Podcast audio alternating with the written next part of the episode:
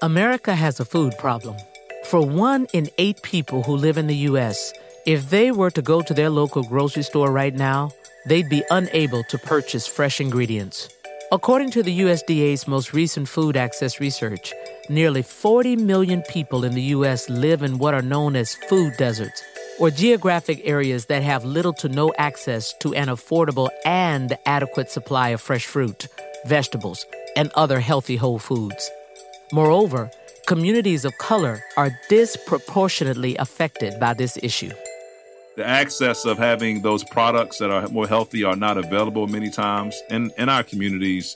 The stores aren't there, you know, they're food deserts. This is Chef G.W. Chew. On this episode, I speak with him about democratizing access to healthy ingredients through his food manufacturing business. But first, we'll hear from Cassandria Campbell, who co founded Fresh Food Generation to bring an affordable, locally sourced fresh food option to her community in Boston. I think that people realize that Fresh Food Generation is part of, I want to say almost a social experiment to prove to ourselves, ourselves meaning society, that we can have good food options that are affordable and people want to see that be successful. Welcome to Access and Opportunity. I'm your host, Carla Harris, and we're telling the stories of individuals working to drive change within their communities. We provide context about systemic inequities and share tangible examples of how ideas around access and opportunity are being made real every day. Our first guest, Cassandria Campbell, is a proper Bostonian through and through. Boston is a very unique space, especially if you are growing up Black in Boston. Boston has a tremendous amount of opportunities, some of the best colleges, universities, hospitals in the world, and yet it's segregated. Cassandria was born and raised in the historically African American and Caribbean American neighborhoods Roxbury, Dorchester, and Mattapan after her parents immigrated to the U.S. from Jamaica. Cassandria looks back fondly on the Caribbean food her mom made for her, but as a single parent, she also made the most out of what was available locally.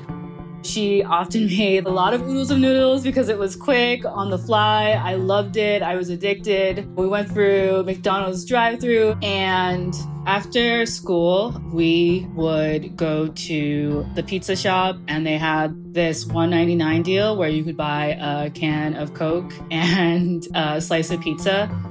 At 14 years old, Cassandria was introduced to sustainable agriculture and an entirely new world of food options through a local nonprofit called the Food Project. I saw this job on a farm and I was like, I want to do that. I absolutely fell in love with it. It was the first time that I saw food come out of the soil. And that's when I really got into food and started to realize things like Pop Tarts and of noodles aren't great. And the Caribbean dishes that my mom did cook, they were great. So there was like this huge disconnect between what was really available to me and sort of what I was interested in. As Cassandria reflects on what food options were accessible to her growing up, she recognizes that her neighborhood could have been classified as a food desert. And when Cassandria reestablished herself in Roxbury as an adult after attending MIT in Cambridge and living in places like Ghana and Ecuador, she was disappointed to see that her community's access to fresh food opportunities was still lacking. There is one street in Roxbury called Martin Luther King Boulevard, and it has a YMCA, a swimming pool. It has one of the most well utilized basketball courts in Boston. That street has a lot of physical activity designed for people to be healthy. The challenge with that street is that there are no healthy food options. So I was working out at the Roxbury YMCA. I walked out The only option there was literally Popeyes. And I'm going into my car to be able to go over to the next neighborhood that has better options. And it's not a big deal for me, but I'm watching these kids go into Popeyes. And one of the kids was so obese that he was struggling to walk. And I just didn't think that was fair that Popeyes is his only option. Not only is food a life essential, but it is also a powerful social determinant that impacts health, performance in school, and even the ability to generate wealth. According to a study published in an article by the National Center for Biotechnology Information, $71 billion in healthcare costs could be saved with healthier eating. So, when there are barriers to securing fresh and healthy foods, there is a ripple effect on the community. If you look at Mattapan, Roxbury, and Dorchester, the neighborhoods that I grew up in, they have the highest obesity and diabetes rates in Boston. And if you look at other neighborhoods across the country that sort of mirror these neighborhoods, by far and large, it's true. And so food can actually shape the health outcome of a neighborhood. And so it was starting to sink in a little bit more about like all the lessons that the food project was trying to impart on me as a young person. And that this wasn't just like about a hobby, like this is actually causing people to have a lower quality of life I think Roxbury is absolutely a beautiful neighborhood and is so rich and is so vibrant. And I could see myself raising kids here and I want them to be able to walk down the street and either choose to eat at Popeyes or choose to eat somewhere else and want them to have that choice. And that choice wasn't there. And with that, Fresh Food Generation was born. In 2015, Cassandra, along with her founding partner Jackson Renshaw, launched the Fresh Food Generation food truck. Their goal? To increase access to local quality ingredients and Caribbean inspired meals made from scratch. We started with Caribbean food because it is culturally relevant to the neighborhoods that we are serving and spans across a lot of different cultures. I think so many times we think of tofu or crudité, and a lot of our cultures have a tradition of healthy food. No matter like what part of the diaspora, Latin or African you're from, like there are healthy food traditions and it's just a matter of returning to those traditions. So a good example of that is our jerk sauce. We aren't just buying a bottle off of a shelf that has been saturated with different preservatives. We buy the scallions, we buy the habaneros, the onions locally, put it into a blender, mix it, make the sauce. And then we're very careful about who we choose to work with in terms of the meat we buy. So, hormone free, antibiotic free to the extent that we can. So, we try to meet people where they're at. In 2020, after nearly a decade of working out of a food truck and community kitchens, Fresh Food Generation won a community vote to open up a brick and mortar location in Dorchester's Codman Square. Codman Square, which has been called the border between black and white Dorchester, is formally considered a food desert with McDonald's, a KFC, and many corner stores making up most of its food options.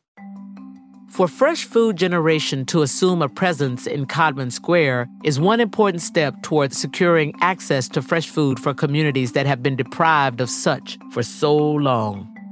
I think that a lot of people are ready for healthier food options. This is particularly a neighborhood that has resisted fast food options. They actually stopped a Popeyes that was fully built out from being able to open its doors. And to me, that was like really scary and really amazing that the community could have that much strength. And so we were entering into a neighborhood that was really saying, no, we want more healthy food options.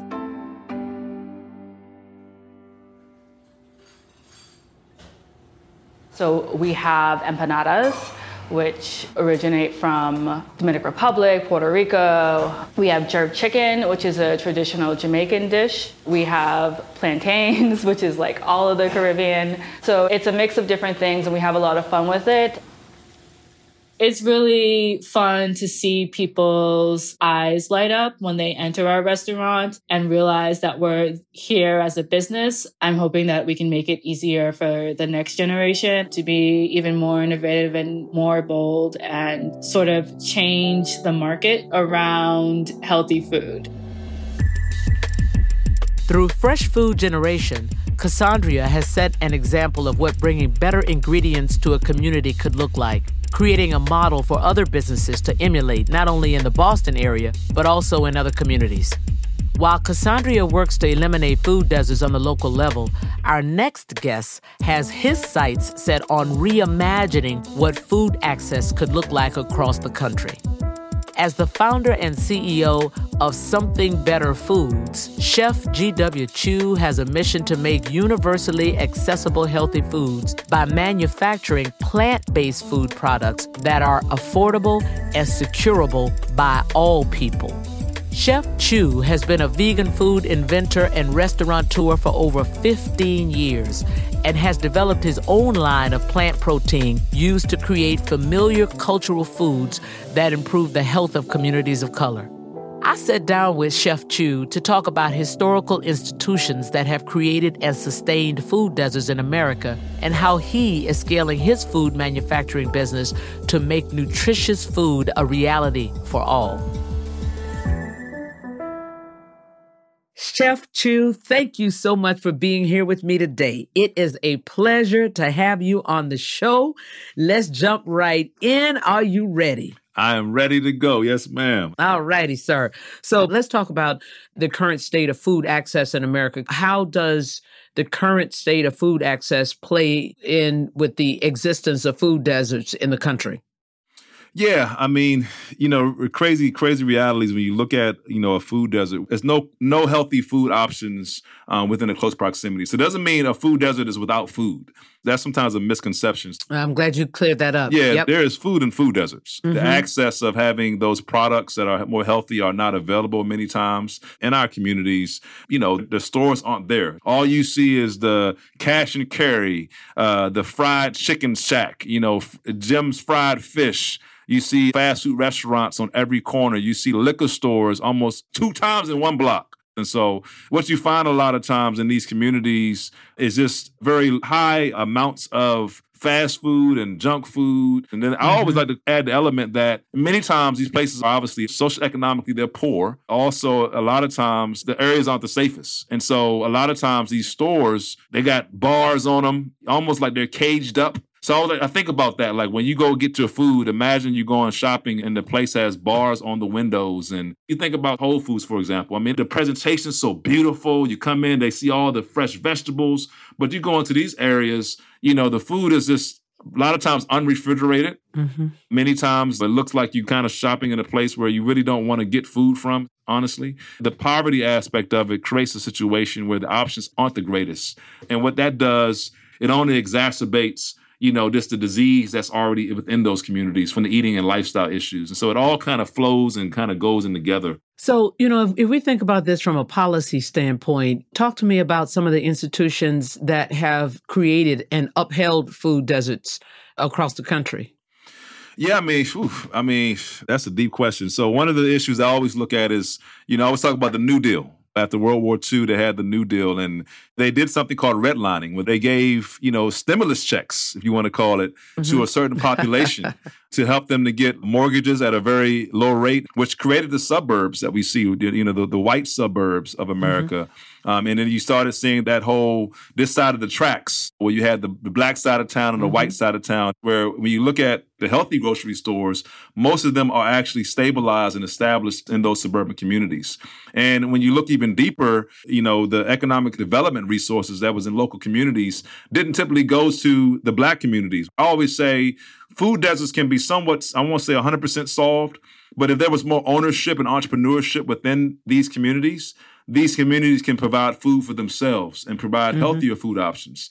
Also, a lot of grocery stores, due to the crime, due to the insurance rates, all of that, you know, it wasn't a good business decision. Like, why am I going to go into a place where, mm-hmm. you know, my insurance company is saying your rate's going to be four times higher in this area and so forth? So it, it was a lot of stuff that laid the groundwork. It's a sort of multiplier effect, is your point. Yes. That if the community has not had the proper development, then crime is a natural output yes, for that. And absolutely. once you have crime, then as you said, the risks go up to any businesses that's doing business there. And that becomes a major economic disincentive that all started from the lack of investment in the space in the first place. There you go.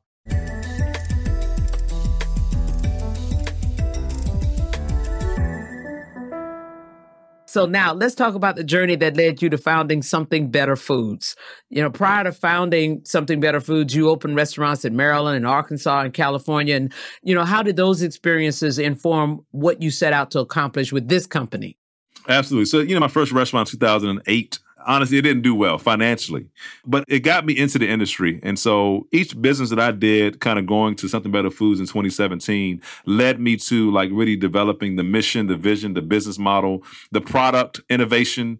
So early in those restaurants, I just figured out the process of texturizing uh, pretty much non-GMO organic soybeans. So I take different grains and beans, and I've developed a proprietary technology to create a meat-like texture. And it's all 100% natural. But when I first developed it, it was still in its infancy stage. Um, and so I was introducing this concept in my first restaurant, my second restaurant in Arkansas. This is 2012. People are more adopting now to plant based. So again, this restaurant, I'm developing the model even more. So more of the restaurants became my R and D lab, if I want to ah, call it. Ah, okay. So that, that's kind of what these restaurants Great became. playbook point. There you go. Mm-hmm. There you go. So we actually did really well. But I ended up moving. I got another opportunity. And then what happened in 2016, 2017, when I started my last restaurant in Oakland, California, the plant based space mm-hmm. went crazy. I did a lot of work in Oakland, had a restaurant there for years. But I ended up saying, I got this product, I've been developing it for over 12 years now. I need to start manufacturing and get this product on the shelf. Mm-hmm. Um, and that, that's always been a dream of mine. I've always kind of been working on that in the backdrop, but really never went to that next step. So eventually in 2017, I ended up getting my first uh, manufacturing facility, um, and we started that process. So Something Better Foods iterated through three restaurants and then Something Better Foods is born as a manufacturing facility. Mm-hmm. So now it's all about scaling this meat to, you know, to thousands and thousands of pounds. So it's a very different business. Um, and it took a lot more capital. Restaurant capitalization uh, compared to manufacturing capitalization is very different. It was a lot of education that I had to learn. And I didn't even realize how expensive manufacturing would be when I first got into it. But that's what started that journey. And uh, we've been going since then. Well, given that your timing was perfect because now there's great visibility and acknowledgement of plant based food and the fact that you can do it in a way that tastes good. I would imagine that fundraising wasn't an easy process because oh, you man. had competitors who had more visibility and people were saying, well, why should I back another plant-based yeah. food organization when Beyond Burgers or, you know, name another brand is out there? So, you know, talk to us a little bit about how you were able to make the differentiating argument and be able to do what you did in terms of getting fundraising for something better foods. Well, that's a great question, and that's a very deep question because there's a lot of factors in fundraising, especially for minority businesses. Mm-hmm. Um, there, there's a lot to unpack, but I, I would say, you know, obviously the space got super hot, and there was a lot of venture capital money that came into our space. Yep, absolutely. And what was interesting, what was challenging for me, and I'm not against venture capital financing, but it was difficult for me as I wanted to create a legacy company. I wanted to create a company that would be around for generations. And so I had a different vision. And it, and it came really from my upbringing. My father was a sharecropper. And so, you know, ownership was a big thing when he f- bought his first piece of land. And so, you know, sharecropping, you pretty much lease the land, you never own it. So my father bought his first piece of land when I was born. And he always would walk me around the property and show me that this is our land. You know, he would show me the landmarks. And when I learned about venture capital, which I was new to venture capital, I moved to California. I'm in the San Francisco Bay Area. So venture capital was really the culture. And as I started understanding it more, this is when I'm first starting in the industry, it was like you have to give an exit within five, seven years of some crazy 10, 20, 30, 40, 50x. That's the goal. You know, nobody's mm-hmm. going into it for a 2x return, 3x return. And it was kind of hard because I was saying to myself, I don't want to sell my company. I want to create a company that's going to be for my community. I want to make jobs in my community. But the money that's available is all about I'm going to give you this hundreds of millions of dollars, but you got to sell this, you know, in the next five or seven years. So it, it, took me a real long time to reconcile that. And it ended up being where I didn't really go after venture capital money. I realized that that type of capital wasn't the capital for me. For some companies, it's, it's great. But for me, I wanted to create a legacy company, and it led me to learn about CDFIs. Yes. You know, which is community development finance institutions, which I think is how we learned about you guys. And that became a very powerful tool to get me my first financing. And I leveraged that type of financing to get my first investors. And I started looking at different types of strategies around financing. And so I started making this bold argument to say, look, first of all, black companies typically we're not resourced from the onset. So we need a little bit more time to actually figure this out because we're not resourced. We don't come from a place of privilege. I always say we got to build the ladder in order to start climbing the ladder. So the investors have to understand that reality for most black businesses. And number two, when you think about IRR, can you give that in a different way? Can a company be more sustainable from the onset in its growth? So, I, so we started thinking in our business model, we said we want to be cash flow positive as soon as possible. Mm-hmm. So in, venture capital, it's not about being capital positive; it's about getting growth. So it's about that's exactly it's, right. a top line, bottom line. Who cares about bottom line? I don't care about profit. I care about getting a multiple on growth, and that's what's mm-hmm. going to give me my you know the exit eventually. So we said, nah, we want to learn how to make our meats sustainably. We want to have a good gross margin where our, our cost of production is very low but our actual profit margin is very high. So we have more money for marketing and trade spend and all these details. And that became our philosophy. So I started learning about CDFIs, social impact investors mm-hmm. that were more patient. Um, and so we have been successful in raising capital from those type of investors to date. That took a while though. I mean, it took about three years to kind of, okay, VCs ain't gonna be the one for me. And eventually, what's happening in the industry right now is that in the financial world, people are realizing that there's different ways to get that same IRR. Absolutely. We're kind of pioneering and being one of those companies that's creating alternative financing options on equity to be able to achieve that. Well, I have to tell you, Chef, you also connecting the dots between what's just broadly going on in the ecosystem. You pointed out earlier that you know the experience and everybody knows this the experience for entrepreneurs of color has been markedly different and the way they grow and one of the arguments that i made in one of our earlier podcasts and certainly in one of our white papers is that by the time you have an opportunity to fund an entrepreneur of color or a woman it's already been de-risked yeah. just because of the, what they've gone through just to get to your desk right on. So they've already Ooh, been de-risked. And now what de-risked. you're saying is that, you know, my focus mm. on profitability gives you far more sustainable profits than just focusing on growth because there's a lot that's going to happen between the top line and the bottom line. So your playbook mm-hmm. point is one that amplifies something I've already said on this podcast is that all capital is not created equal. Come on. Right. Mm. And so you sort of figured out that for what I'm trying to build, that's probably not the right capital for me. It might take a little longer for me to get it, but you once again went through an education process with the investment community because CDFIs are a wonderful source of capital yes. and they can turn you on to other angel investors or family wealth. And that is what has happened in order for you to be able to build the company. So that is yes. an excellent excellent playbook point for the entrepreneurs that'll be listening to how you've done what you've done. So let's talk about the challenges that came with scaling a manufacturing business and how have you been thinking about it? Because you clearly have been focused on how do i keep the food affordable while i do this? So yeah so the scaling became crucial because our scaling actually unlocks the affordability. So what that means is the more efficient we can manufacture our product the cheaper the price that I could actually offer to my customers, if that makes sense, which mm-hmm. allows it to be cheaper on shelf. So what I realized is that as me saying I'm going to manufacture, I have to build the manufacturing and my capacity is yeah. going to be limited based on my capex, my capital expenditure. So we learned to scale by slowing down and understanding every aspect of our manufacturing process. We wanted to be experts at every line item.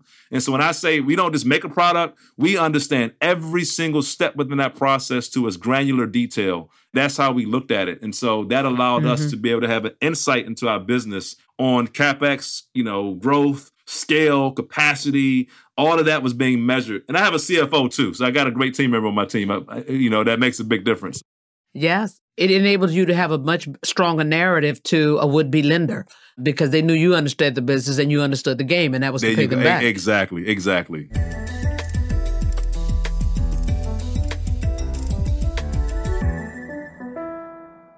So, how does Something Better Foods find and determine which markets or communities need your services or where you might have demand? And how do you make the products accessible to them? Our first actual big order was from Whole Foods. And one would question and say, well, you're not really creating accessibility, you know, from the onset by going into Whole Foods. But what we realize is that we're in business, number one. Um, we have to become sustainable and we have to learn how to manufacture. When you talk about going into communities, especially the ones that I would love to go into, the infrastructure is not really there right now. You know, there's not grocery stores in these Mhm. locations. So what we realized is that we had to start in places that would quickly accept our products. That education of manufacturing, supplying those products, meeting those orders, shipping those products out, all the logistical components, hiring the people will become the training ground that would allow us to do our long-term vision, which is to, again to create sustainability and accessibility. So that was our first foundation. But most importantly, we sold to local restaurants that were actually in food desert communities So, you know, if, if we think about your relationship with food growing up, soul food has inspired you in terms of your product line? Oh, absolutely. Soul food was my upbringing. The reason why I, I got chicken that looked like chicken, but it ain't chicken is because I grew up eating a lot of soul food fried chicken. The flavoring, that flavor and the spices and all of that, that drove me into my personal cooking as a chef and how I actually developed my products even to date. Well, earlier in this episode, we heard about Cassandra Campbell's inspiring journey to bring affordable, locally sourced, fresh Caribbean American food to her community in Dorchester. And so, what role does a local community connection play in democratizing access to healthy foods? Oh, that's everything. Community is everything because Mhm. lives are changed by you becoming close. So, in order to create change that way, it has to be a personal experience. It has to be a personal approach. Look at food as, as if you're coming to my own kitchen table. And so that's our approach as a company. We look at people as being family and friends. And I think that drives into community as well. And so that's the approach that you have to have if you're going to bring change in community. So, what's on the horizon for Something Better Foods? Well, Something Better Foods, we are on a mission to democratize access to healthy food options.